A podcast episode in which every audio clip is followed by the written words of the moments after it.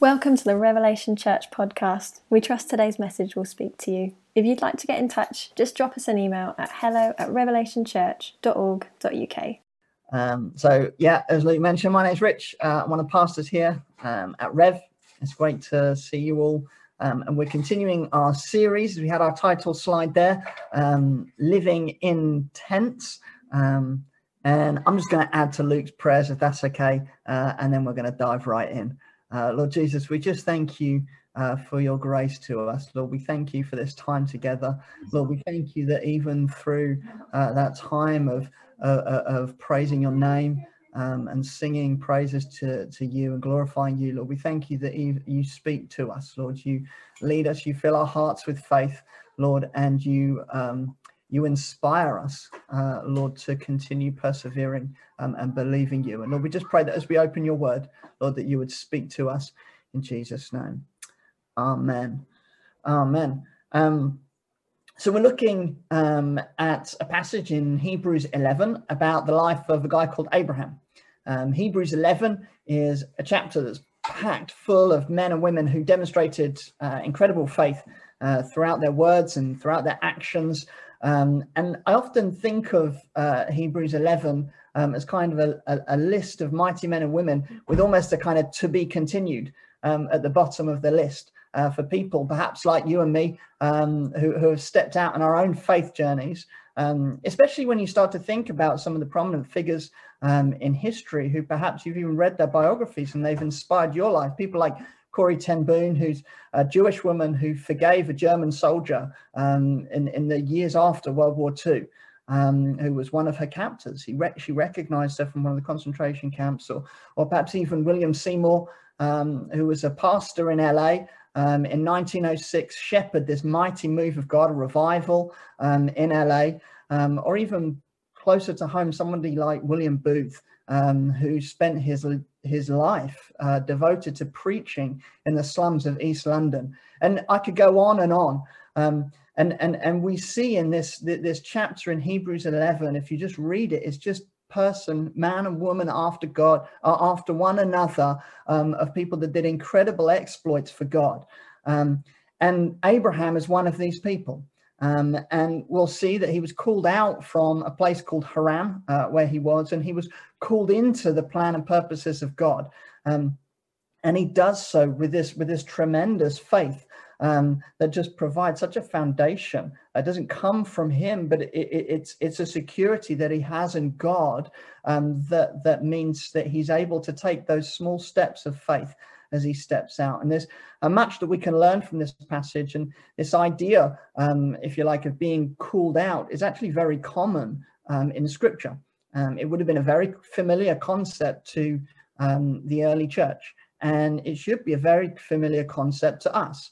Um, at Rev, at the moment, we're kind of primarily living with it in two kind of uh, aspects, if you like, or two different expressions.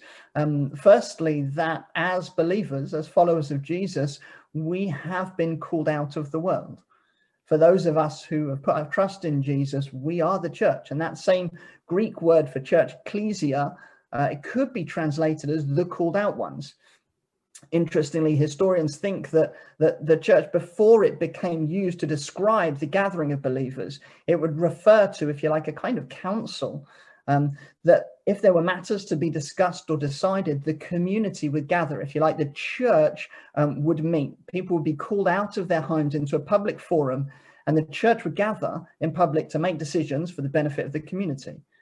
And now I know there's lots of practicalities, but I wonder perhaps in our history, um, where we talk about the house church movement, uh, we might have, uh, have slightly missed that aspect of being called out into the public places to take ownership and recognize the responsibility and authority we we have been given in our communities. But that's another sermon. We'll get to that another day.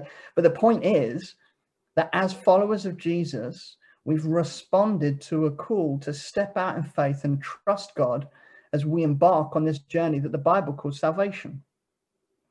Secondly, uh, here at Rev, with lockdown and restrictions, um, at the tail end of last year, we met as a leadership team um, and uh, we began just seeking God about the next steps uh, for us in this season. And we felt God uh, calling us out into a very specific way into what we're calling hubs.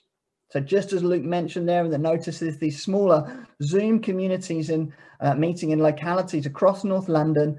Um, the, Steph put out a video uh, on behalf of the elders just before Christmas, um, and we gave most of the family meeting to um, just sharing uh, the vision that we feel God's given us, answering questions, and mapping out what we feel to be the direction for us to move in. Both of those things you can get uh, hold of online or through Rev News. Um, but today we're going to start by opening the word together and we're going to jump in um, at Hebrews 11 and we're going to jump in at verses 8 through to uh, 10. It should come up. There we go. Wonderful. Verse 8 By faith, Abraham obeyed when he was called to go out to a place that he was to receive as an inheritance. And as he went out, not knowing where he was going, by faith, he went to live in the land of promises in a foreign land, living in tents with Isaac and Jacob, heirs with him of the same promise. For he was looking forward to the city that has foundations, whose designer and builder is God. And today we're going to be focusing on, in on that phrase in verse 8, not knowing where he was going. You see, Abraham was called on a journey where he didn't know the destination, but he knew the direction. He knew which way God had shown, but not where he was going to end up. I imagine it, although imperfect, I know, like a kind of like a series of arrows, um, or even perhaps like a treasure hunt when you jump from clue to clue. Um, you, are not really sure of the end result or where you're going to end up, um, but you know the direction you need to be moving in. Um, Mike Betts, a dear friend of ours, one of the apostolic fathers of relational mission, the family of churches we're part of, um, he often talks about this idea of having a compass but no map. We know where the needle points on the compass, and so we know the direction, um, but we're not necessarily sure what we will encounter or necessarily where we'll end up. And so Abraham sets out uh, from this place called Haran with direction but no destination.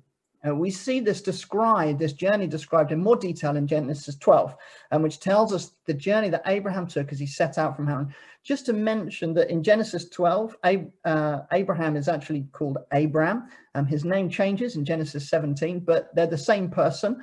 Um, and um, we'll jump in. I think this should come up on the screen as well. So Genesis 12, um, and we'll jump in from about halfway through verse 5 uh, through to halfway through verse 10. So there we are. So when they came to the land of Canaan, Abraham passed through the land to the place of Shechem, at, to the oak of Moreh. At that time, the Canaanites were in the land. Then the Lord appeared to Abraham and said, To your offspring I will give this land. So he built there an altar to the Lord who had appeared to him. From there, he moved to the hill country on the east of Bethel and pitched his tent between Bethel on the west and Ai on the east. And there he built an altar to the Lord and called upon the name of the Lord. And Abraham, Abraham journeyed on, still going toward the Negeb. Now there was a famine in the land, so Abraham, Abraham went down to Egypt. Hang on a minute. Did you see what just happened? Abraham sets out. He gets to Canaan, and God says, I'm going to give this land to your family. So Abraham set out on a direction. As he came to Canaan, God gave him the destination. Now, we'll come back to that idea in just a minute. Um, now that he has the destination, what then does Abraham do? Does he settle in the land? Does he try to bargain with the Canaanites uh, for, for a chunk of it so that they'll let him stay? No. He keeps moving. First, they camp between Bethel and Ai before he moves towards the Negeb, which was a desert. And finally, halfway through verse 10, he travels down to Egypt. Well, that's odd, isn't it? Because God's just given him the destination, and yet he keeps moving. And I just want to highlight two main things from this account of Abraham. Firstly, he had to get moving before God showed him where he was going. He had to get moving before he was given the final destination. Secondly, once God showed him the destination, he still had to complete the journey to get there. And so Abraham didn't know where he was going until he'd started moving. Well, we've seen how God called Abraham out of Haran and gave faith in him to set out.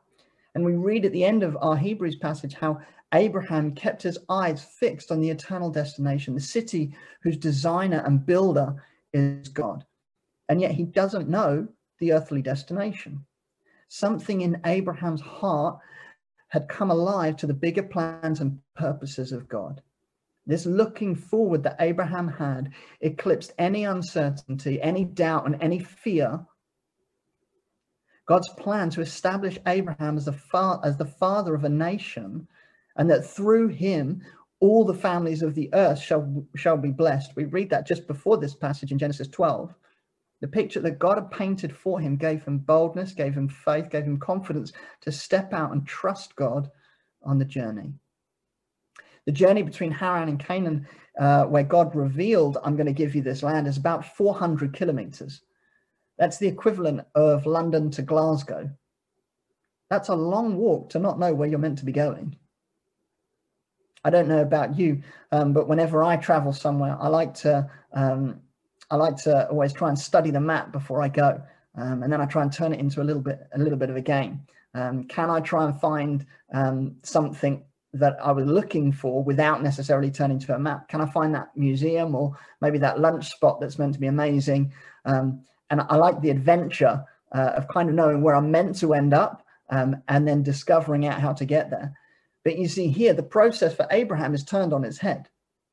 And God incrementally um, reveals his plan to him. We see here, Abraham puts his confidence not in an earthly destination, not in a fixed location, but in a heavenly one, a destination beyond the present, an eternal city as it's described in our passage in Hebrews. That final destination doesn't shift or change for Abraham. It lays a foundation for him to put one foot in front of the other and trust God, not knowing where he was going. And we too must fix our eyes beyond what we can see or plan for and in that, we find security and faith to step out and trust God. In fact, in uh, James 4, verses 13 through to 15, um, it says, this won't come up on your screen, but I'll just read it for you. Um, in verse 13, James 4, it says, Come now, you who say, Today or tomorrow we will go into such and such a town and spend a year there and trade and make a profit. Yet you do not know what tomorrow will bring. What is your life? For you are a mist that appears for a little time and then vanishes. Instead, you ought to say, if the Lord wills, we will live and do this or that. James is saying that your life is short, a mist that appears for a little time. Why put confidence in your plans? Put confidence in God's plans. You plan, but you don't know what tomorrow brings. God is the beginning and end. Nothing happens that doesn't fall under his sovereignty. Have confidence in his plan. Now, I've got to be careful here. Uh, I'm not saying that plans are bad. We should plan. We should steward our time. We should steward our resources. These are good and wise principles, but we must always be flexible enough to fall in line with God's plan and purpose, to move when He calls us to step out. And so, as a church, we're stepping forward into hubs, beginning this journey on February the 7th, um, full of faith believing that in God's timing, He will reveal the next steps for us. This helps underpin uh, the next element that I want to draw out of, of the journey as recorded in Genesis 12. Once again, once God showed him the destination, Abraham still had to complete the journey to get there. If we jump back to uh, the Genesis 12 passage, we can see in verse 9, after God has told Abraham that he's going to inherit this land, it says, and Abraham journeyed on. In fact, he travels a further 200 kilometers or so, there, thereabouts, to Egypt before eventually coming back to Canaan to settle, as we see in the next chapter in Genesis 13. Now, if I were with Abraham, I'd probably be asking, Where are we going? God said, This is the land and this is the place for your offspring. Why, why are we going over there? Why are we heading in a different direction? Well, quite simply, the journey wasn't over. You see, we learn lessons on the journey, lessons that develop our character, lessons that teach us trust, discipline, lessons that lead to maturity. We learn to trust God with an ever increasing dependency. we better understand our own hearts and motivations. Generations after Abraham, uh, the Israelites were led by Moses um, out of Egypt where they were in slavery and they wandered in the desert for 40 years. That's a long journey, 40 years. And when they were coming out of that period and into uh, the promised land, uh, which was roughly the land of Canaan, um, this is what it says in Deuteronomy 8, verse 2. And you shall remember the whole way that the Lord your God has led you these 40 years in the wilderness, that he might humble you, testing you to know what was in your heart, whether you would keep his commandments or not. That word for testing there is, is we, we, we can often oversimplify it and think of it more like a pass or fail. Well, did they or didn't they? Um, God doesn't necessarily set them up to fail here. This testing is about approving or showing them what's in their heart. It's a refining. The journey is a refining process. And that's why Abraham in our passage takes this huge detour to Egypt. God hadn't finished showing him what was in his heart. He hadn't finished refining his character, his faith, his obedience through the journey. And I'm fully confident that as we follow God's leading into these hubs, he will shape us.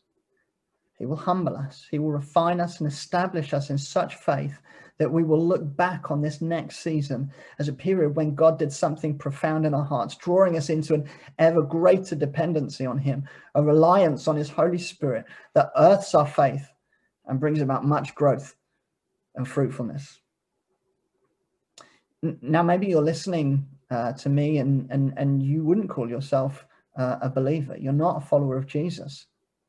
Well, life as a Christian is a journey. As I mentioned at the start, it's a journey of putting your trust in Jesus. The central message that each of us have turned to our own way, our own journey. This deviation from God's plan, the Bible calls it sin.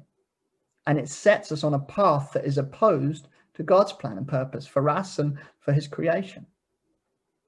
Through Jesus' death on the cross, he has revealed a way back for us to journey with God. He's made a way for us to be in relationship with Him.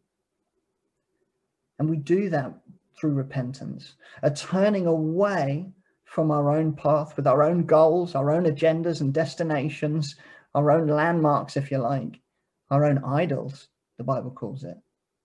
And we find faith to step forward, letting go of present earthly securities to lay hold of the future certainty that we have in God. And for those, those of us that would call ourselves believers, this passage teaches us, as Abraham did, to fix our eyes on Jesus, fix our eyes on the security of our future in God, our destination in heaven. In that, can we take steps of faith? We've said it as leaders before that if we're at point A, moving into hubs is point B, we mustn't assume then steps C, D, and E. Now, as we move forward into, into step B or point B, if you like, some of us may feel a sense of what God is leading us into, particularly as we move out in faith um, from where we are in February. But it's really important that we must finish the journey that we finish the journey with patience and without trying to rush the work of God um, that He's doing in our hearts to establish that trust and character and dependence on Him. And I'll also say that God often calls us into the unknown in many areas of our lives. This isn't just um, applicable to where we currently find ourselves as a church, but He calls us in many different ways, whether it's through reading His Word, through prophecy, through dreams, or even just a quickening of our heart to act. He calls us to take steps of faith. Whether that might be just a prompting to share your faith with a friend, or even believe in God for what seems like an impossible housing situation, or perhaps even speaking up for um, those that are being overlooked, marginalized, or even bullied. You see, it can be quite daunting but our eyes should be fixed on an eternal security in God, in who He is and His faithfulness. Romans 10, verse 11 tells us everyone who believes in Him, that's Jesus, will not be put to shame. And as we take a stand for Jesus, as we hear his leading and obey, we will not be put to shame. We can say that with all confidence. We will not be put to shame. When we fix our gaze on earthly things, on temporary things, we may face opposition, persecution, ridicule. We're not naive. The Bible is clear that we see that right throughout Scripture, men and women of faith were, were, were opposed to their faith. Whether it's Noah being mocked for building a boat when there's no rain, mocked by his friends, right the way through to John being exiled on the island of Patmos, right at the end in the book of Revelation. In fact, in this world, the Bible says we're to expect opposition as we take those stands of faith. But you see, Noah endured the mockery. And what happened? God saved him and his family through the flood. There is an end. You see, we are to fix our eyes on eternity, on the final destination of heaven, on the security we have in God, in God's faithful promises and plans. Though we face persecution in the midst of this life, that James calls it, in eternity, those acts of faith are celebrated. They demonstrate a faith in God that will establish us in eternity and not put us to shame. That through our words and actions, our names maybe even appear at the end of that chapter 11 of Hebrews. At that very long list of men and women who have gone before us, who have persevered into all that God had for them. So as we come to the end, let's let's let's uh, let's together step into the unknown. Let's step in in faith, secure of our knowledge in God and His faithfulness, fixing our eyes on that city, that eternal city that is in God. I'm going to pray and then I'm going to hand back to Joe, who's going to help us respond with a song, or maybe even Luke if he wants to jump in. Lord Jesus, we thank you, Lord, that you call us to journey with you. Lord, thank you that, Lord, you call us to fix our eyes on eternity. And Lord, thank you that as we do that, anything we face in this present time, Lord, anything, any opposition we encounter, anything that might come up against us, Lord Jesus, thank you, Lord, that we have confidence, Lord, that at that final day, Lord, when we are surrounding your throne in glory, that, Lord, we will not be put to shame. Lord, that you will be glorified through our faith. Lord, that as we put our confidence in you. Lord, not not not not a human confidence, Lord. This isn't bravado. Lord, this is a journey that you lead us on that shapes our character, that humbles us. Lord, that leads us into fruitfulness, that leads us into your plans, your purposes, and your promises. Amen.